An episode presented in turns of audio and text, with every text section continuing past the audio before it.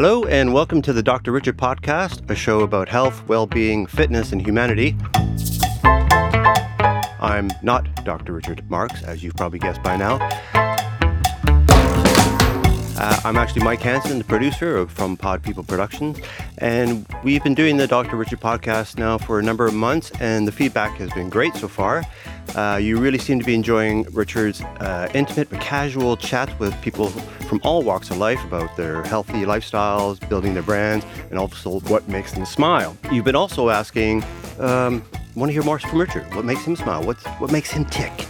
But as we're still in this uh, Jubilee Bank holiday frame of mind, summer is upon us, and Richard has kind of reached uh, quite a key milestone in his personal life. We thought we'd turn the tables for this episode, quite literally, because Richard is on the answering microphone on the other side of the table where he normally sits, and I'm on the questioning microphone. And so, Dr. Richard, welcome to your own podcast. Thanks for joining us. Thank you so much. so, let's start with how you start with everybody, Richard, and that's tell us three things that make you smile. And these better be good because we've had some good ones. So I know, and I'm asking everyone else this question. So I think um, for three things that make me smile, I think about the things that kind of like really bring you joy. Um, one of them I would say is uh, travel because it's so great to experience different cultures and see different places. Um, I've been to Japan, uh, Europe, I've been to India, uh, Mexico, and North America. So lots of different places, which is absolutely wonderful.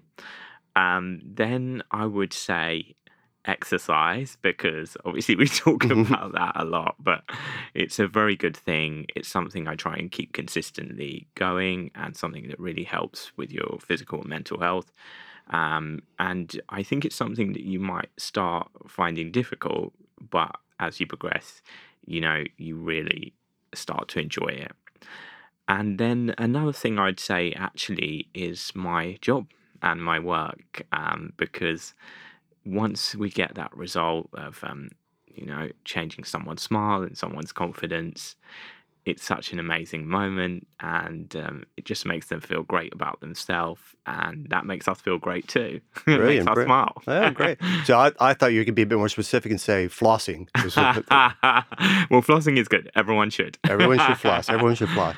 And one of the other standard questions you like to um, ask everybody is kind of how you know each other. Yeah. so people listening today would say, "Oh, Richard obviously just Googled who's the best podcast production company in the UK, and we came up number one, Pod People Productions." Uh, but that's not actually true. Um, we know each other before we started the podcast. So you want to explain our connection, Richard? Yes. Well, firstly, I would say you are the best podcast. There is the correct company. answer. yes, brilliant job on the podcast.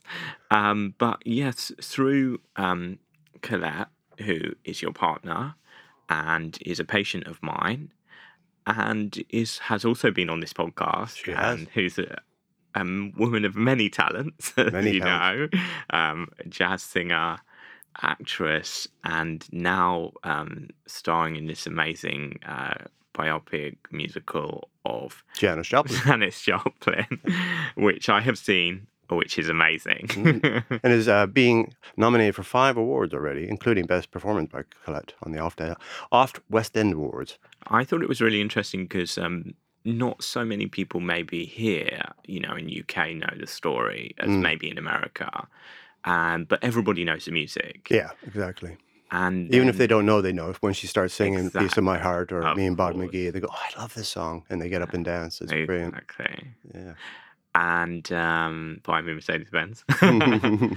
and um, the other thing is, she really brought the humanity and the rawness to her, mm. which was part of her story. And I do think she really became the character, which is totally different character to who she actually is. And yeah, that's the mark of a good actress. Yeah, very much so. Good, good. And, and what's interesting about Colette, as you say, she's kind of a common thread through uh, this whole series. And and if this podcast was a conspiracy theory and we had those bulletin boards with the red string, you know, tying it to how everyone's connected, the big picture in the middle would either be Colette or Nick I think. Yeah. Between the, of all the, the, the guests that we've had. Because anybody who's looking at the YouTube clips, uh, of the show. Uh, most of the people that have been on the podcast have been clients of yours and have nice, shiny white teeth. And people could be looking at me and going, what is, has this guy been smoking a pipe for 40 years? What is wrong with his gnashers?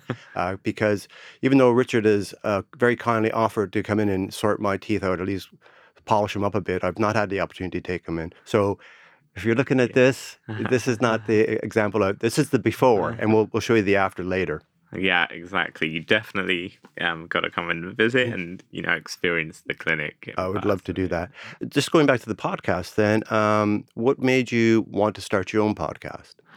I think that I've always been um, a fan of uh, kind of interviews and things like that, and and finding out more about people, the story behind people, what makes them, what led to them to where they are, and you know, I'm interested in obviously um, fitness and health, um, but also how people kind of get from the place where they start to their journey. You know, and obviously we talk to lots of successful and interesting people. So um, I listen to podcasts myself, and I thought this is something that I really want to do. Um, because I often have conversations with my patients Mm, um, as I get to know them. And um, a lot of my, uh, some of my patients have been with me for 11 years, you know, since I started the clinic in 2011.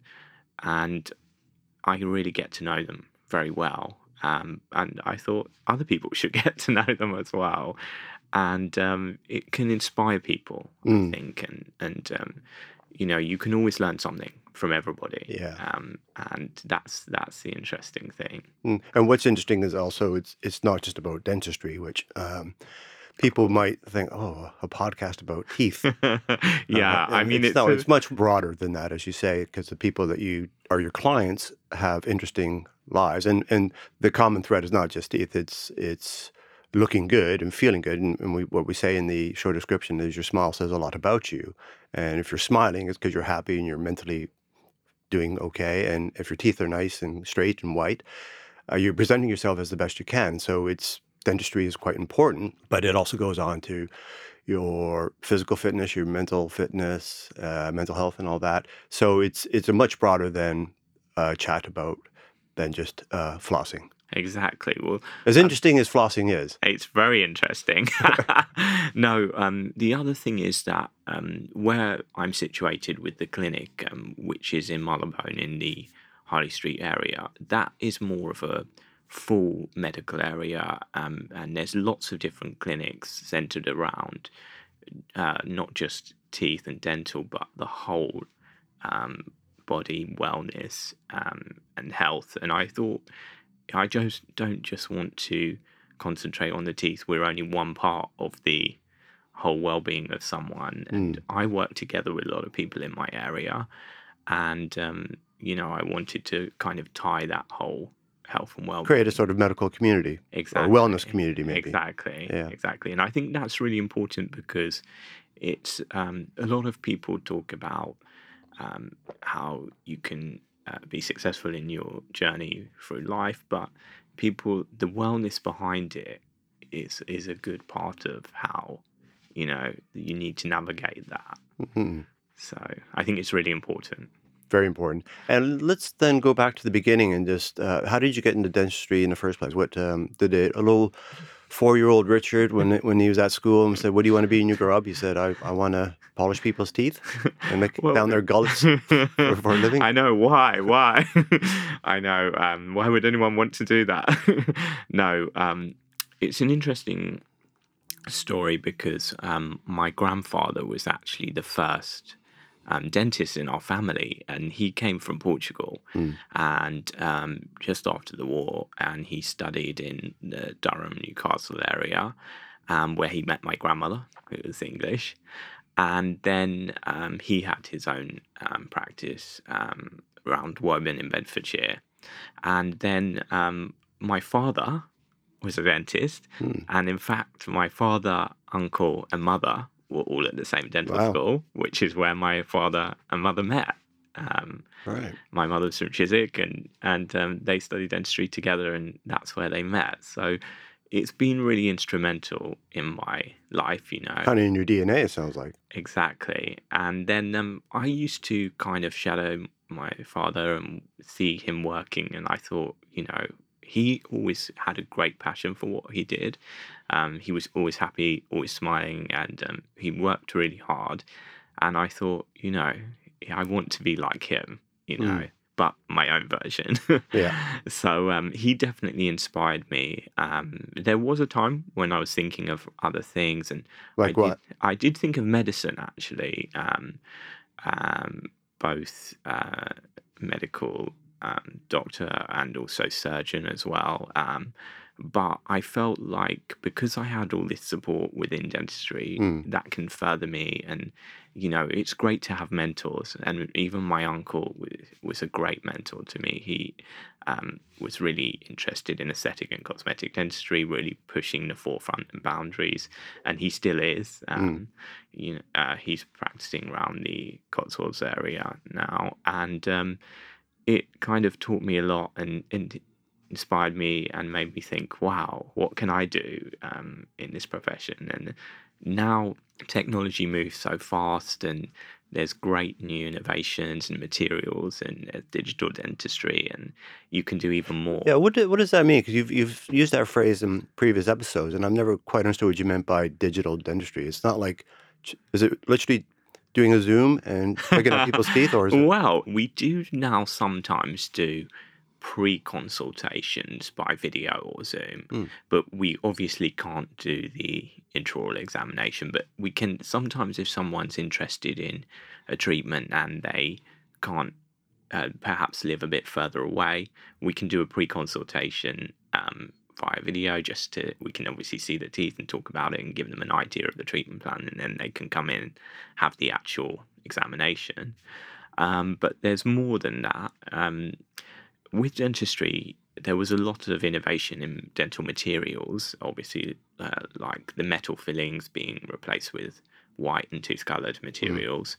But digital dentistry and really using technology only came in um, in the last few years, really. And um, one example of that is there's a digital impression where you don't use the impression material and the impression tray, you use uh, intraoral camera, Oh, which right. takes lots of photos of the teeth very, very at high speed and splices them together, and it produces a digital rendering or uh, a scan of the 3D scan of the teeth. And we can use that to then um, 3D print things like uh, liners, which straighten the teeth. Um, we can also use it to 3D print um, ceramics like crowns or bridges and veneers.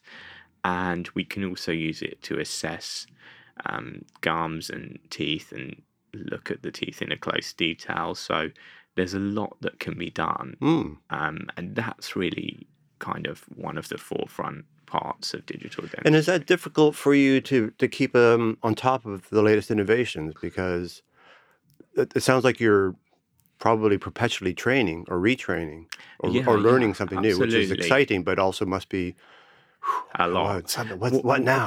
I know. What they say is that um, lifelong learning is really important.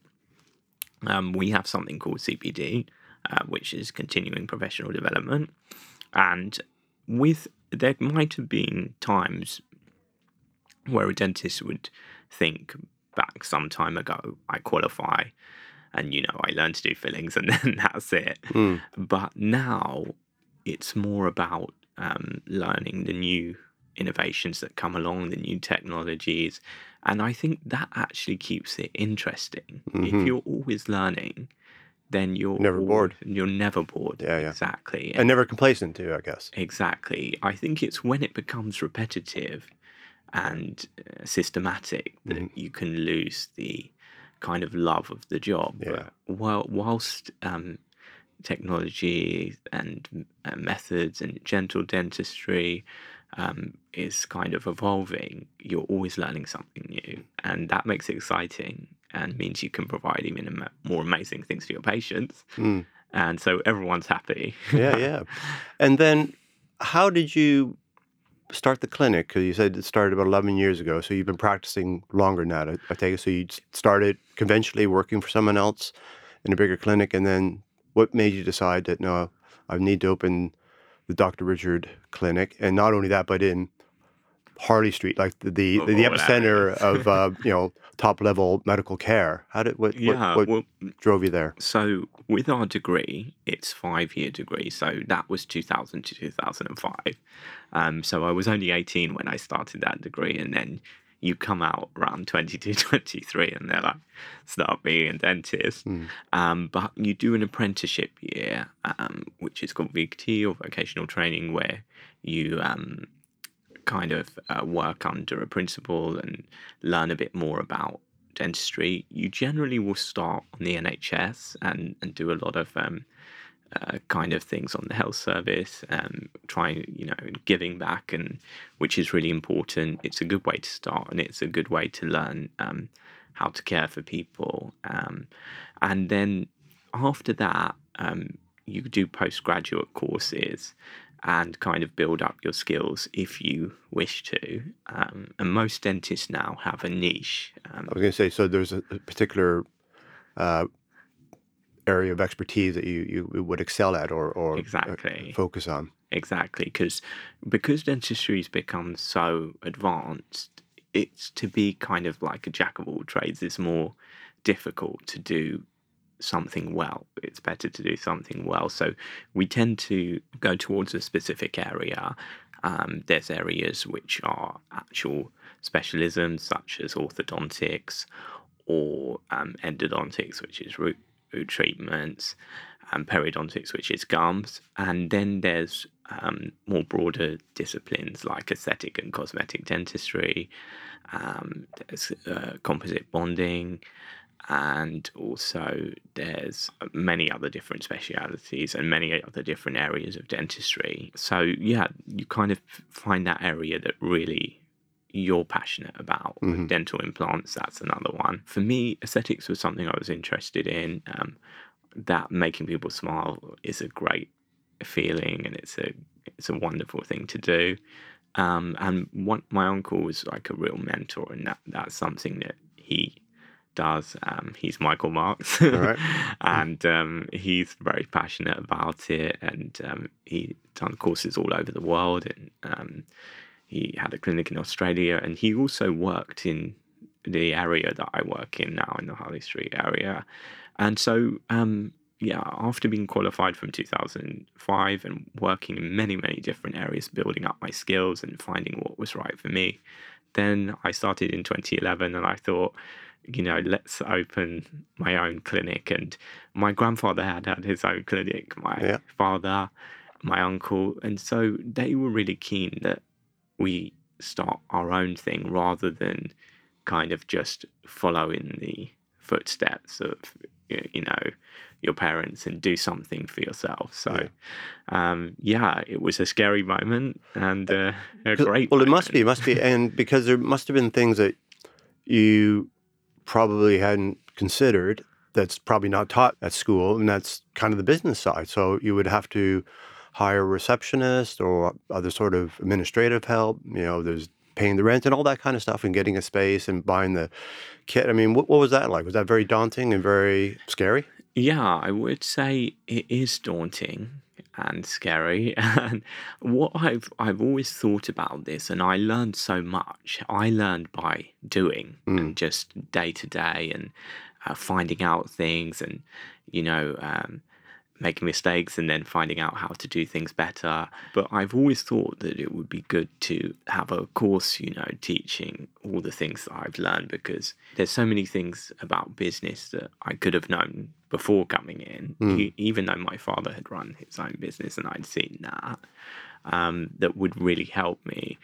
Um, but, you know, it was an amazing journey and it's a tough journey, but I like that. I like the challenge and just creating something of your own, and um, uh, it's a great feeling. It is. It, well, I had the similar feeling after leaving the BBC about after about twenty years, and then commercial radio before that because I started in radio and been around, and kind of like you, because my dad was in radio, All right. and so I kind of grew up in it, and I didn't really want to do it. I wanted to be a writer or music or whatever, and I just kind of fell into radio because I'd always been around it, and it's kind of in your DNA, and so after coming to the UK from Canada in the 90s and working at the original talk radio and then moving over to Six Music and starting that and then moving to Radio 2, I kind of got to the point where "Phew, I'd like to do my own thing. And so in 2019, I set up Pod People and it's exciting, but there's a lot to learn. Just on just just running a business side and setting up a company and Companies House and all that kind of stuff. And it's exciting in that you're responsible for everything, um, and you can't pass the buck. You know, it's there's no boss to answer to or shove the responsibility. Oh, it's not my problem. You know, he's he's in charge. He can deal with it. I have to deal with everything, which is exciting, but it's also very very taxing, uh, literally. Yeah. Exactly. but yeah, no, as you know, you know, it's a great feeling and a great achievement. And um, I think your father was in Canada, right? Yeah, and he still is still is there. Yeah. Yeah. Yeah. So let's talk about your clients. Then, 'cause you alluded to they've been guests uh, on this podcast. Many are celebrities or from TV or from the creative industries like Colette and Tom Trotter and people like that, and or in the fitness world. Did you actively seek to get high profile clients, or did that just happen by accident?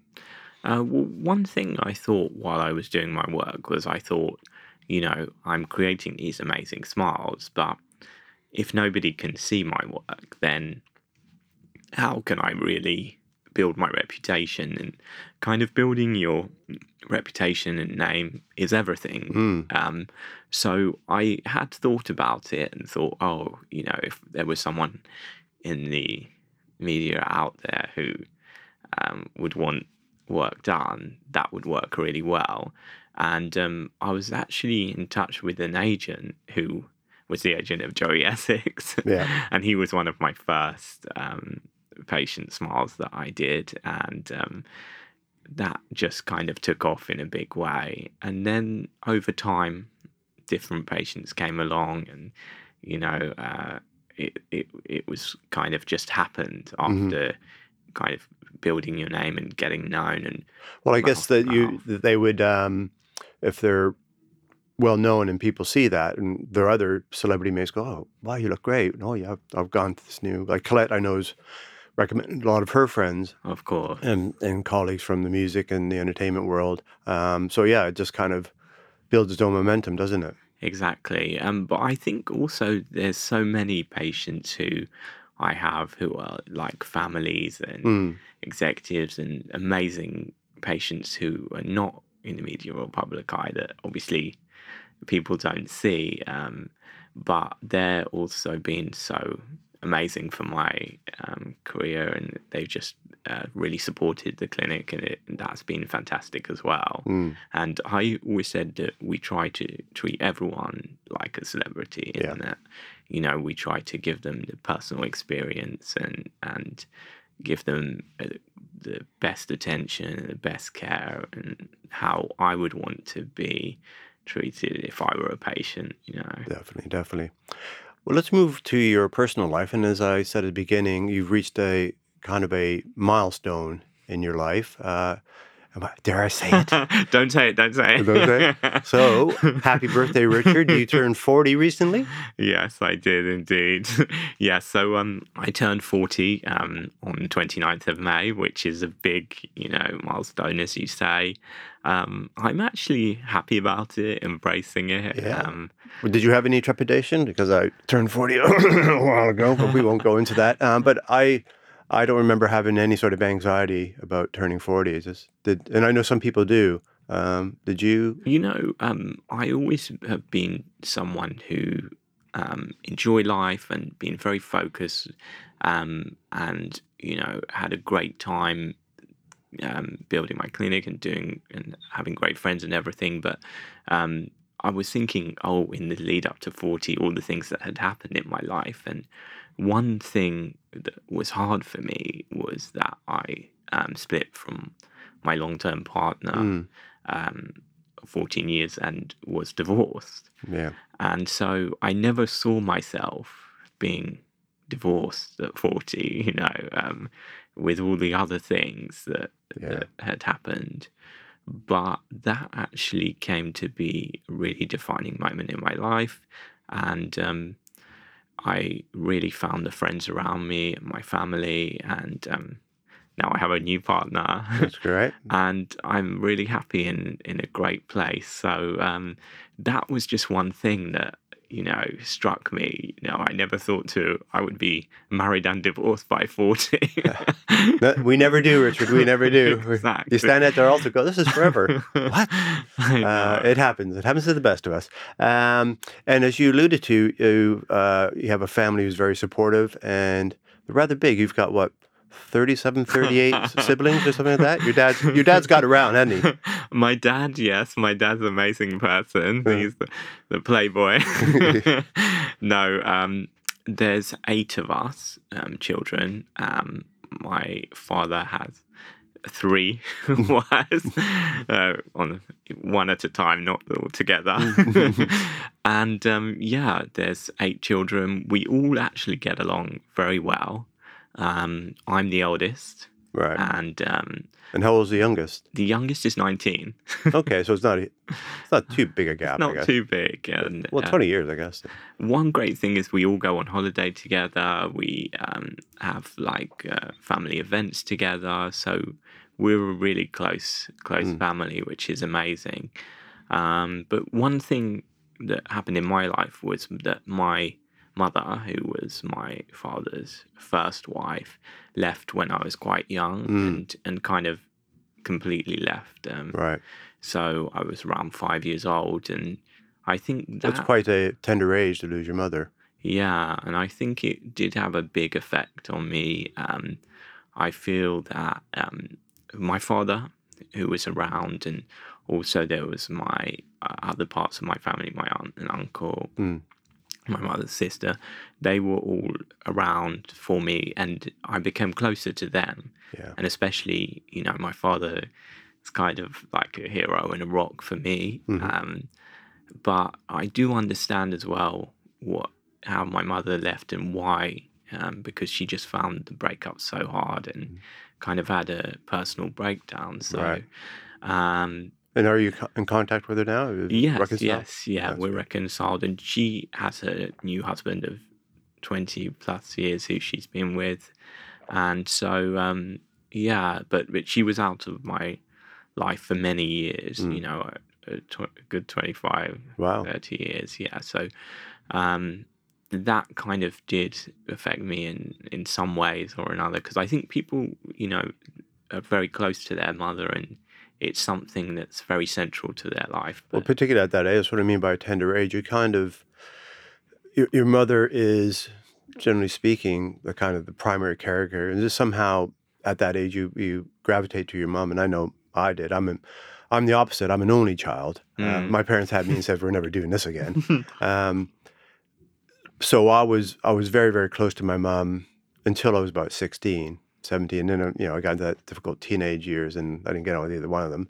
Um, but I was once I got to university age, I was much closer to my dad, and then into adulthood. And my mom died about 12 years ago. My dad's still alive, but I became much closer to my dad as an adult. Mhm. Whereas as a kid, I was very, very close and very reliant on my mom Mm. uh, emotionally or just could talk to her about anything. Mm. Um, and that kind of switched by the time I became an adult. It's weird. So having a good relationship with your mother at that in those formative years, uh, particularly pre-pubescent, is is quite key. So um, it's good that your dad uh, filled that gap, and obviously didn't waste any time about getting a surrogate mom in there for you. were you? no, I know. No, he's amazing, and he he was amazing. He's absolute um, inspiration and hero to me. Um, but I still, you know, um, having kind of reconciled with my mother, I realised that she's the other half of me that my father is not. Um, she has different qualities that to him. She's a, a very humble person and very much into reading and literature and theatre. Um, my father's very much into science and he's um, into business and um, uh, different things. So it's like meeting the other half of you. But I think that some of the things that my mother would have taught me, um, like being domesticated, which I never still quite learned, um, and also that kind of sensitivity, Mm. things that I had to teach myself. Right. Um, but it made me strong. It made me a strong person, and um, uh, kind of with our family, the way um, things turned out, and my father having all these children, it also brought all the children really close together, and we hmm. all look after each other, That's great. and that that's really amazing. And there's seven others. Seven others. From how many mothers? Again, Uh, so three mothers. Three mums. Yeah, and there's actually uh, four boys. he could start his own culture, Dad, couldn't he? He could, he could. He's Portuguese, partly Portuguese. Um, so we sometimes say uh, Portuguese mafia, yeah, yeah, there we go. There we go. Portuguese dental mafia. And you said you you'd like to uh, travel, and uh, another thing that your family loves to do is skiing. Mm. Uh, we Absolutely. say that's your favorite pastime. That's not looking at people's teeth. yeah, I mean that's one of the best um, things for our family because everybody skis in the family, so um, it brings everyone together. And um, we've been skiing from such a young age. Um, my dad is extremely passionate about it. He sometimes even goes more than once in the season. And so I've been skiing since I was three. Wow. so, but I'm not the best in my family. Some, a lot of the um, younger ones, because they just had to keep up with everyone else, they're Mm. even better. And, um, but it's just an amazing thing for us. Um, you know, even my young nephews um, ski, and um, we all get together. We all have a great time, and being in the mountains and nature, the fresh air, and um, when everyone's doing an activity, then that holiday it really brings people together. It's quite a bonding thing when everyone's doing the same thing, isn't it? And the thing about skiing, if you're British, is that you do have to go away, so you're you're there for a long time, so you really get the hang of it. Whereas um, everyone assumes because I'm Canadian, I can ski, and I can.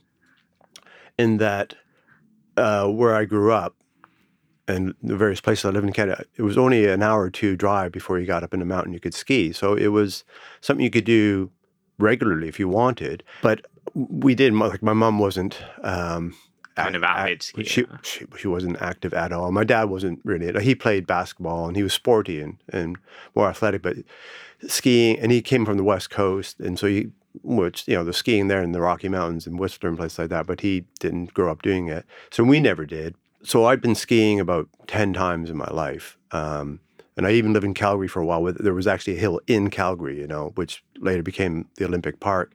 You know, like a, a twenty-minute drive, and you'd be up a mountain skiing. But you really had to be into it, you know, Yeah. and all the stuff that goes with skiing, the skis, the boots, the, the- it's and It's it hard just work. It, it is hard work, and I thought that's this is not for me. No. Um, particularly for you know, you, you could get up at six in the morning, drive for an hour or two, and then by nine o'clock you'd be on on the slopes, Amazing. and then by seven o'clock, eight o'clock you'd be home. You know, you could do it in a day, but it was a lot of work. of course. And when I first met my girlfriend, who became my wife and now my ex-wife, when I first took her back to um, North America, we went to Connecticut, where she had family. We were going to a, a bar mitzvah. Her cousin's son was having a bar mitzvah, and I thought, well, we'll go there, and then we'll drive up to Canada to Toronto to see my, to see me, and my folks. And we decided to stop in Vermont on the way. And she goes, "Oh, I'd love to go skiing." And, and she said, "Do you go? ski- Have you been skiing?" I go, "Yeah, of course." She goes, "Well, how many times?" I go, "I don't know, about ten. So she thought when she go went skiing, you go for a week. So she thought I'd been skiing for ten weeks out of my life. And I go, no, literally ten times in my life, uh, ten hours. You know, you know. So I wasn't. I was all right. I could ski, but I used to play hockey a lot. Like I, I can skate better. I can ski, so I can skate. And I kind of damaged my knee. So I went down the hill once, and I just my knee was just like Oh, was like rubber, uh, like spaghetti. And I said, I can't, I can't do this again. So I spent the rest of the time in the bar while she was on her own. And we, ne- I've never been skiing since. And That was 95, 96. I've never been skiing since, um, and I just don't fancy it. Yeah, there's a couple of things from that. One, when you're skiing, um, it's always better to relax. Mm. And the more you relax, the more you can absorb the kind of differences in the terrain. And the more uh, stiff or anxious you are, the more likely you are to fall. Or um, And the other thing is that um, it is better when you learn from younger. Obviously, it's harder to learn later, but it's not impossible. No. Um, we have like um, my sister's husband and uh, partners who've come into the family and they've learned to ski alongside my family. Um, but I do think there's something to be said for learning when you're young. Definitely. Well, I, I was eight when I first learned. My aunt, my aunt, who was into skiing, took me, and I, I picked up pretty quick because I could skate. So I didn't have any issues about staying up. It's just it did. Um, it was just such hard work doing it. Of course, you have to you have to love it. You've got to be passionate you've gotta about be it in it. because it is a lot of work. It is, and people I know who who love it. You know, they go away for a week, like you say, a couple times a season, and it's a big thing. You got to try. You got all the all the kit and all that. Um, I just never developed that love for it Mm. uh, to get over the the hard work. Yeah, Um, yeah. Well, obviously, as you said, you know, you have other sports you like to. Yeah. Walking the dog. I love walking Billy, and that's the because I don't do a gym and I don't uh, I don't really play. I can't play hockey anymore. I do skate during you know once a year whenever when there's a, a rink around Christmas time. Um, but yeah, my thing is walking and walking Billy, our dog, and and I try and do about five miles with him every morning That's through great. Hampstead Heath. Um, that keeps me young and healthy, as you see here, Exactly, and in good shape. in great shape. So what's next for Dr. Richard with the clinic and and Dr. Richard the person? Well, um, I have many plans. Obviously, as we've said, um, I come 40 now. Mm. I'm looking towards the next um, thing. Uh, now, in my clinic, I have a lot of um, associates, um, many of whom are younger than me or around my age. And I'm kind of passionate about kind of building a team and um, nurturing the talent and um, helping other people to kind of share in the experience that we've built. And so that's an amazing thing building the clinic, building a team um, that I want to develop more.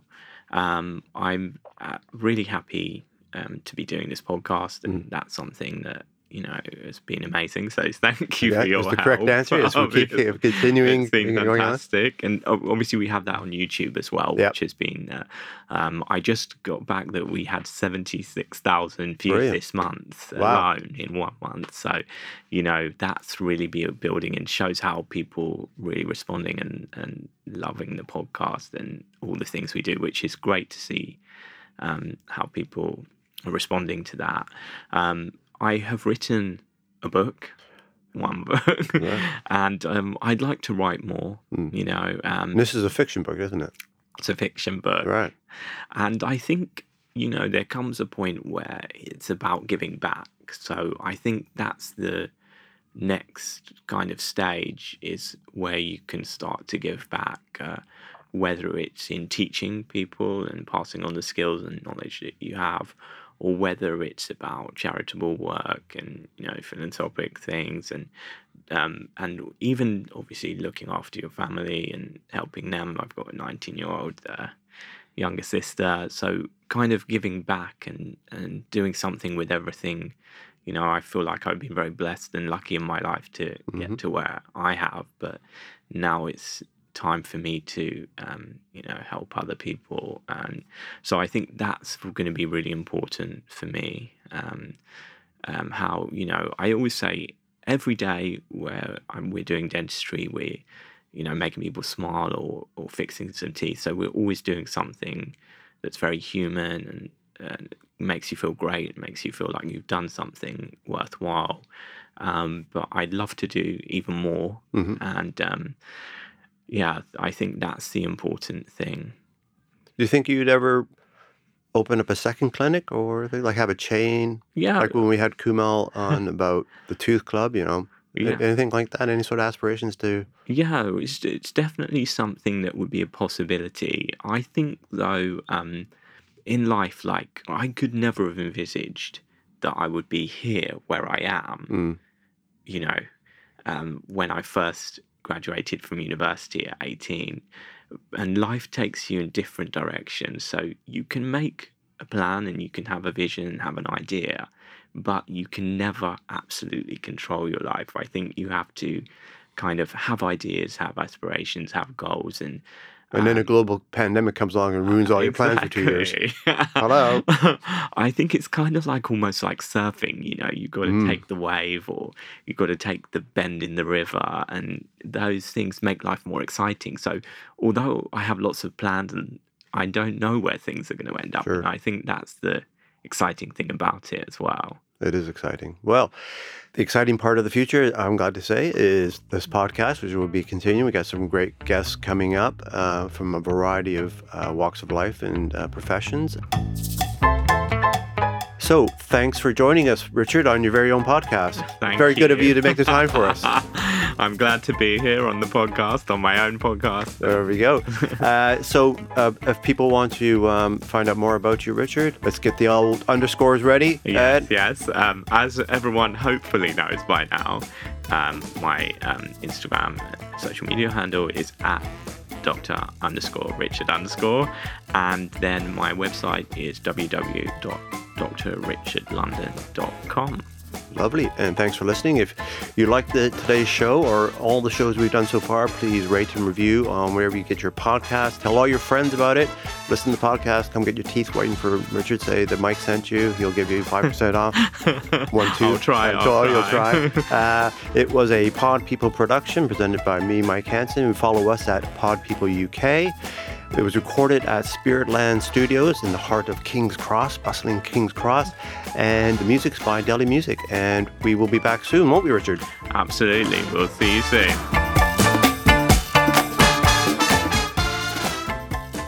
Pod people.